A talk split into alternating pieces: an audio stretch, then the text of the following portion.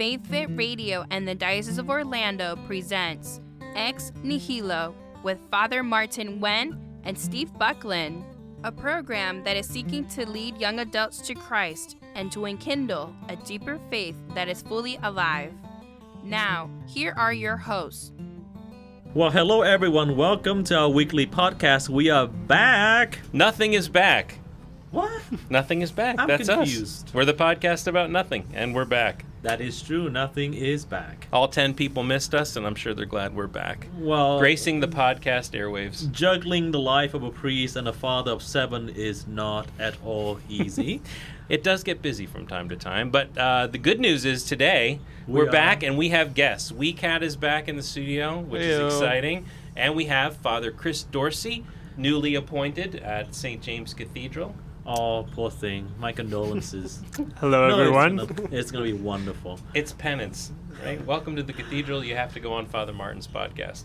Father Chris is a very dear friend who entered a year after I did in the seminary, but ended up ordaining a year before. But has been ordained twice as long as Father Martin. There you go. He's so subdued today. anyway, Chris, would you please say a few words to introduce yourself to our audience? I'm Father Chris. I just got assigned to St. James. I was at Holy Redeemer in Kissimmee and St. Rose of Lima in Poinciana for the last two years. Uh, I'm also a co. What is it called? Co-sponsee. co-sponsored when I was in seminary. Now I am just a priest with both the Orlando Diocese and the Military Archdiocese. So uh, I am also a Army Reserve chaplain right now. Just think of him as like um, Captain America. There's Captain a America. there's a nerdy side and then there's an awesome side. Well, what everyone really wants to know is what's your favorite color? Blue with green as a close second. Okay, favorite food? Cookies, any type. I'm non-discriminatory, equal Oh, that's great. opportunity towards cookies. Excellent. Very. I very just good. feel dumber. And what did you have for lunch today? Um, I had chicken. What kind of chicken? That's so generic. I, it Was, was, it just steamed chicken? See, but you're Uh, trying to buy time. Nope. microwave chicken. All right. Well, uh, but Father Chris. there's Chris, a reason that Father Chris is here today yeah, and uh, because we actually have a topic. we do. We do have a topic. What's it called? Well, I sent you the topics a week and a half ago. You seemed excited. That was at a the week and a half I know. Our topic today, coincidentally or not, is uh, the Archdiocese of the Military. ah, Which Makes me think not coincidentally. It was not coincidentally, but coincidentally planned. We actually had this on the calendar months ago before we even knew you were coming to the cathedral. I couldn't so- even remember what I had for breakfast this morning. So, Father Chris, as you mentioned, is a chaplain for uh, the Army and was sponsored uh, at seminary by the Diocese of Orlando and the Archdiocese of the Military. Um, and so, tell us a little bit about the Archdiocese because a lot of people don't even know that it exists. So the Archdiocese for Military Services is a special diocese that where most dioceses are in a location.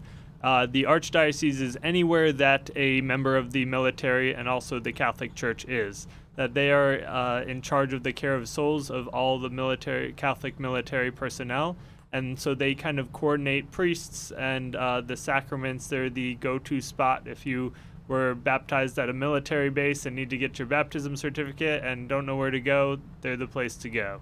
Nice. And where are they based? Uh, their actual physical location is up in Washington, D.C., but uh, they have not only the Archbishop Broglio, but they've got, I think, four auxiliary bishops that kind of split up the whole world in terms of uh, doing confirmations and different things Right. like that. So that's one of the biggest dioceses. It is in the, whole biggest world. diocese in the world. Archdiocese. archdiocese. right by souls actually uh, by people and then not just that because of the area so the sun never as you mentioned the sun never sets on the archdiocese of the military Does not. Now, what inspired you in the first place to um, to join the archdiocese of military? Well, I grew up in a military family from, uh, well, my grandfather was military, but he was retired by the time I was born. But my father was a uh, Air Force navigator.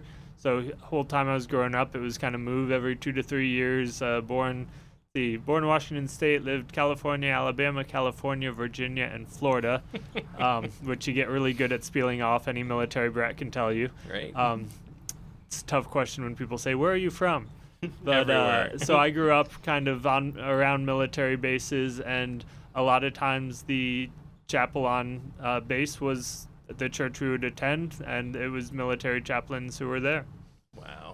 So tell me, it just, I mean, kind of curious. So when you, you mentioned your grandfather, now, did he serve in the Army as well? Or was he in the Uh, Air Force? I believe my grandfather was Army. It's uh, it was before really so I it just runs uh, in the blood. yeah. So when you when you went through this process, did you first like head down to the recruiter, or did Uh, you know you wanted to be a priest first? No, it's uh if I honest in all honesty, if I wasn't doing it in the chaplaincy, I probably never would have joined the military. Mhm. Um, but once I felt the call to priesthood, that was my primary call to be a priest. Uh, so entered seminary, and I, really I didn't know I could do anything about it until uh, after seminary. But then in seminary, I met a guy, um, Ryan Boyle, who was already kind of he had been in the Air Force and then entered seminary and already had this thing going on with the military archdiocese and that's where i'm like what? You can do that? You can do both?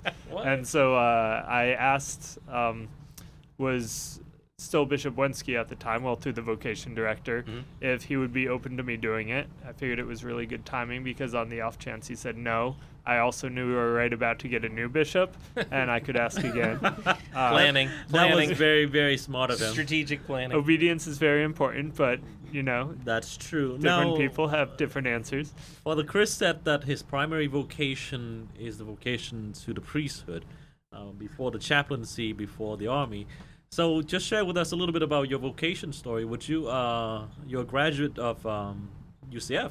I am. Uh, you know, a lot of people, a lot of priests that you talk to are like, "Yeah, I was four years old and sang the mass." No, That was me. Uh, yeah, Father Martin may have been that holy. He's five now. Not sure what happened, and, but and um, three quarters. I uh, I was not that kid. I never wanted to be a priest growing up. You know, I, I went to mass with my family. Uh, I priests were okay people, um, but I never wanted to be one. Uh, my plans were either e- even through college were uh, either be a veterinarian or a field biologist, the type of people who go out to rainforests and live out there for years at a time and get to study the cool animals that you just see on like the Discovery Channel.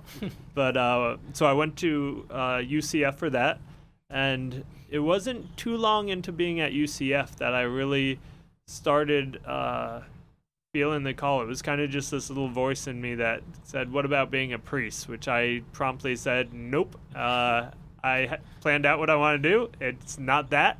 So I'm gonna. I'm happy doing what I'm doing. I'm gonna stay on that path. Um, that obviously didn't work out for me in the long run. But for about two and a half years, I studied biology. I was happy doing it. I had girlfriends. I actually joined a fraternity there. I pretty much the regular college life, but uh, still regularly attending mass and all at the same time. But more and more, that little thought kept popping up of what about being a priest? And eventually, I'm like, well, if this isn't coming from me, I kind of have to look at where it is coming from. And there's not too many options if it's not coming from me and it's calling you to be a priest and it's not other people in my life saying, hey, you'd be a good priest. So uh, pretty quickly I figured out probably coming from God. Had to decide, well, what does that mean then? And said, well, it probably means God wants me to be a priest. But I'm not quite ready to say that yet. And so uh, I kind of looked at life. I'm like, still want to get the college degree just in case. But at the same time, this is probably what God wants. So priests don't exactly use biology every day. So I have a lot of really hard classes so I made it through organic chem 2, but I knew I'd still have chem 2 coming, which I'm not a big chemistry guy. Said, you know what? I think I could also be really happy being like an English teacher or an editor or writer. so I'm going to switch over to English. And if I become a priest, they'd probably use that a lot more. Uh, but I also would have a fallback in case I am crazy and it is just a voice in my head. Um, so I switched over to English, still graduated in uh, the usual four year college. Uh, not a lot of overlap, but crammed my schedule full. And turned out that still felt that call at the end and entered the seminary. Wow, that's awesome. Yep, he was really good uh, in editing my papers in the seminary. Oh, that's good to know. Oh yes, proofreading my Edited a lot of people's paper in seminary. hey, you know, help. We help each other. That's true. And uh, talking about the Archdiocese of Military, so you do have to go on regular training pretty often. Would you mind sharing like what is th- what's that like? So and- while I was still in seminary, actually, is kind of where it starts because that's where, as we said, I was co-sponsored, which means both the Orlando Diocese and Military Archdiocese, and I helped pay my way through seminary. I also joined what's called the chaplain candidate program, which is separate. That's through the military itself, and you can begin training while you're still in school. And so while I was still in seminary, I did uh, it's called CHBOLC, Chaplain's Basic Officer Leadership Course, and there it's pretty much basic training for chaplains. It's not quite as bad. I won't lie and say, oh, I went through everything that the basic training people went through because you do come in as an officer and sergeants don't get to yell as much at officers, which I'm not complaining about. However, it was still uh, five o'clock formation, you know, getting up, doing physical training every morning. Still got to do, uh, go through the gas chamber, do land navigation. There's a lot more classroom stuff in the chaplain side of things because uh, you got to learn to also be an officer. Pretty much, you do most everything in basic training except weapons training. But then there's also officer and chaplain specific stuff as well. And every day is a little bit, uh, you realize is a little bit like one of the bad jokes you hear because you're standing in line for the bathroom and it's Catholic priest, a Baptist minister, and a Buddhist monk are standing in line for the bathroom because all the chaplains train together. It's all the faiths there together. My battle buddy, who uh, battle buddy, obviously we don't battle much, but uh, the is someone you're supposed to know everything about. You're supposed to know where they are. You're supposed to know about their life. My battle buddy was a former Buddhist monk uh, who moved from Thailand to America and was going to be a Buddhist chaplain. Uh, and so he uh, he and I got to be pretty good friends and uh, got to learn a lot about him. But we were considered the endangered species of our class. That there's not near enough either Buddhist or Catholic chaplains. So everyone else was kind of told make sure they make it. Make That's nice. Wow. And that, my dear people, why I am not in the military. Five o'clock formation, training, running. No, you're I not don't- tall enough. That's why you're not in the military. That too. Actually, too, my the fact- battle buddy was shorter than him. Really? and and then I almost died running like three miles on a treadmill. Oh my so- gosh. Well, you know, the irony is though, you mentioned that Catholic priests are an endangered species, but um, I was reading, doing some doing some background research, uh, that a quarter of the people who serve in the military um, identify as Catholic, which is a pretty large number. Yeah, no, it's the people in the military. Catholics are not endangered. It's uh, unfortunately those priests coming in that we know right now. It's it's changing as uh, vocations are up t- towards the priesthood, but all across our country, we could use some more priests, and that's even Sure. more so in the military. As the military doesn't have any priests of its own, it relies on other bishops letting the military archdiocese borrow their priests for a while, and not only does it need borrowed priests, they have to be priests who are able to meet the physical mental demands of the military.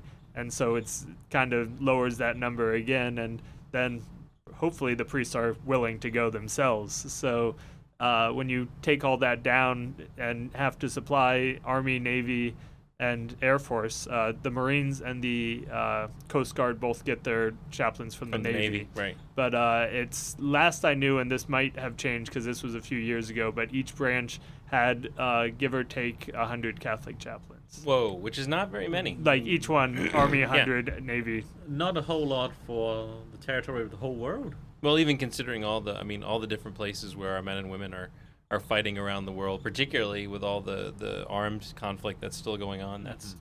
that's a pretty low ratio. Yeah, and you know it's a place that we're very much needed. Is not only are they going through the same struggles that any, you know, the majority of people, especially in the army, are, are young, like 18 year old, 18 to 21 year olds who are already dealing with a lot in their life and phys- figuring out where they are spiritually and who they are spiritually. Uh, but they're also dealing with those relationships with money problems, and then sometimes they deal with those problems from thousands of miles away from home, and they they need kind of the support there that the church can give them. Yeah. I mean, I can only, you know, getting ready to go into battle, it'd be nice to get confession in before you, you know, Yeah. maybe Holy Communion too would be nice. So Not for you. Not for you. Steve. And Well, danger I of meant death if is I one of was- those awesome times that you can get absolution without confession. That's so. true. Well, uh, so that's fascinating. Well, I was one of the other things I thought was kind of interesting is that that the archdiocese isn't actually that old. It was actually um, formed by uh, Pope Saint John Paul II um, in 1986. I don't know if you knew that. Out of the out of New York, it was originally the job of the Bishop of New York. Yeah, that basically they figured out that they couldn't. It needed to be its own entity. Yeah. And I didn't know the exact details there. I'm glad you looked that up. Yeah, but, no, uh, I was fascinated. Well, we started and I was looking at the topic and I'm like, well, how long has this been around? And and it wasn't until 1917 as they were shipping Americans. Um, it was New York because that's where they were shipping all the soldiers off to go to war in Europe in the First World War. That they decided that the uh, that the Archdiocese of New York would be responsible for it. Um, and then it was uh, originally the guy who helped get the transition out of New York into the Archdiocese now was a former Rear Admiral, uh, and he was he was the head of the chaplaincy in the military. So it's a fantastic, it's an amazing history of Catholic chaplains serving in the military, um, going back even as far as the Civil War. Did you know the term chaplain actually comes from a Catholic From the, root? ca- the gas, right? Does Father Martin know why? No. We like to quiz him. Give it. because well, it comes from a uh, a Martin, uh, What can I say? Saint Martin of Tours. You're that, welcome. Uh, uh, his he is known for when he was a soldier.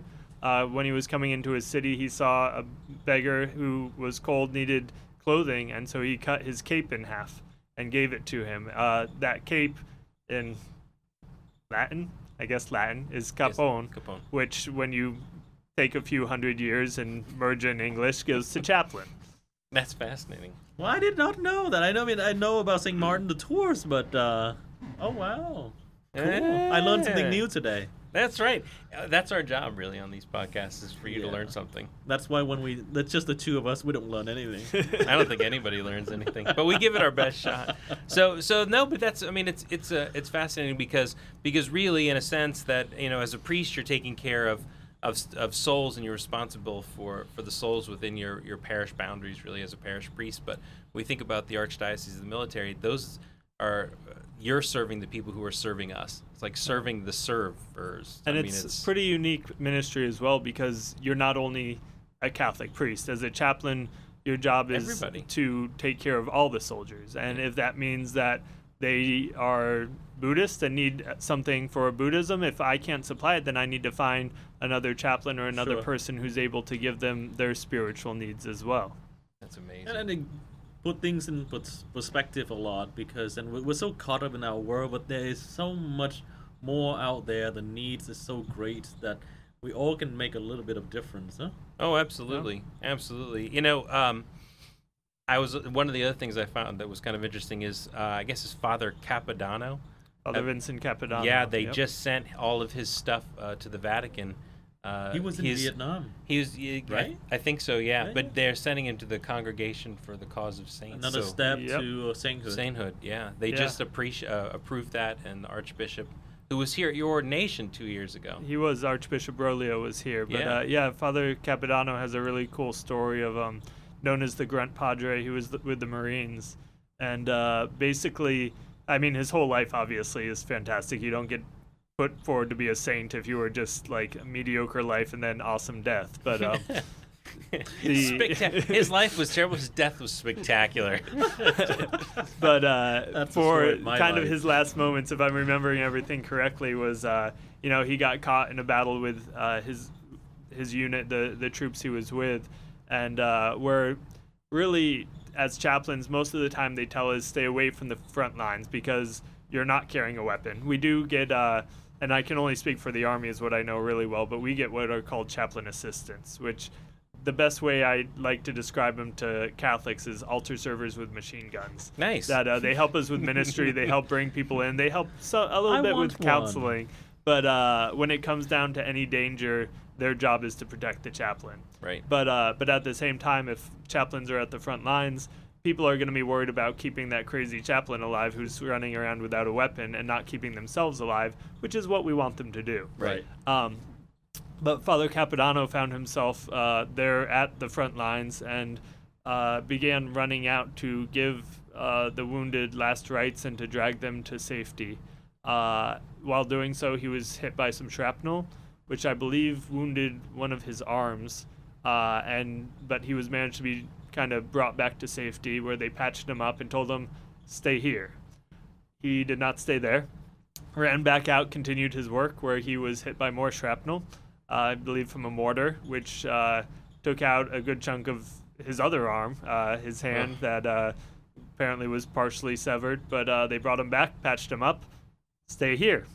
Uh, did not stay there. Uh, went back out and saw a soldier who was uh, about to be uh, shot by a machine gun nest and took uh, covered that soldier with his body. Unfortunately, they both died, but uh, gave his life trying to protect another.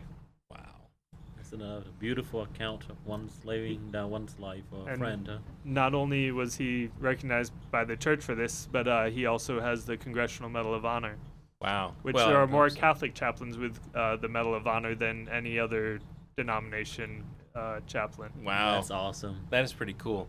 Yeah, and I, I just brought him out because it, it was such a, a fascinating story, and um, to have him come, you know, a saint, uh, someone to be sent for the congregation for the cause of sainthood, coming out specifically the military. And you've mentioned a couple of times that chaplains don't carry weapons because you're not authorized to. Well, So- it's we're not authorized, but it's also, I mean, one, it's part of our message, is, Right. But uh, two is, you know, when we're in conflicts that follow the rules, which, albeit this one is not so much one of them, but uh, because chaplains are in fully non-combatants, one, nobody is supposed to shoot at us, Right. But two is it goes so far as to, uh, if captured. Uh, they're supposed to have the choice of whether they go with those men who are captured to minister to them or say, nope, let me go and uh, be released to your own. Uh, Man, yeah, that's the the wonderful. Geneva Conventions. I don't know Yep. if you knew about that. Yeah. and actually, if you're interested in that, uh, another Medal of Honor winning Catholic chaplain who I believe is also uh, up for not as far along as uh, Father Vincent Capodanno, but uh, Father Kapaun is another He's who in uh, Korea. He was. he in was in Korea. Korea and yeah was captured and really uh, it's wonderful ministry within the uh, prisoner of war camp. I learned so much today. Cool. Yeah. I know it's an amazing story. It's and it's so little known, um, but you guys in in the archdiocese of the military are doing s- such good work and so necessary, um, and so important. So you know, it's we need obviously need more chaplains. So Uh, but Right. I mean, pray for more everybody chaplains. Pray, pray for for more vocations. chaplains, but pray, pray for, for more uh, vocations. Pray for the soldiers, the men And- and, and- women who are out there and uh, putting their lives on the line to really help keep our country a place where we can practice our religion with uh, with safety and freedom. Absolutely, and we also want to thank Father Chris for uh, the willingness to open his heart, not only to answer to the priesthood, but to answer to another noble call, which is to give his life for the military services as well. And so, a tip of hat from his brother here, and we wish you all the best in your ministry at the cathedral. We promise that you will walk out here, uh, I think, well. More Wow. or less. and then soon Father Chris will also be deployed uh, where we don't know yet, but uh, that's the I guess that's the pact that the bishops made, right? Basically, uh, the way that co-sponsorship works is after ordination, your first three years you are with your home diocese, uh, preferably in the reserve at that time, as I'm currently serving one week weekend a month, and then one month there's a two-week obligation as well. And then after those three years, you go full active for at least five. Uh, that's what's coming up in another year for me, and they'll send me wherever they need me for the next five years. Past that time, if I feel called to continue, I can ask the two bishops. If they give the go ahead, you can continue serving. If I've said it's been wonderful, but I'm out, then I come right back here to Orlando. But no matter what, when my time with the military is over, Orlando is my home, and I'll return here. wow. So That's say a prayer for Father Chris and all the chaplains, all the men and women who serve in uh, the military for what they do and uh, the sacrifices that they make. All right, folks. Absolutely. And thank you, Father Chris, for coming my on. My pleasure. It's That been was great. so you know we get him into the cathedral for two days and then drag him over to the studio. It's great. It's actually kind of nice to be back in the studio. As much as I've enjoyed being in the dungeon, Oh, I feel so sophisticated. we don't get to sit as close to each other as we do in the dungeon. Oh, which- please stop. Steve. stop. thank you, Father Chris. All right, all the very best for all of you, and may you have a blessed week. Amen. God bless. Faith Fit Radio and the Diocese of Orlando presented Ex Nihilo with Father Martin Wen and Steve Buckland. Thank you for listening. Check out the podcast at faithfitradio.org and tune in next time. May you be blessed with peace and joy.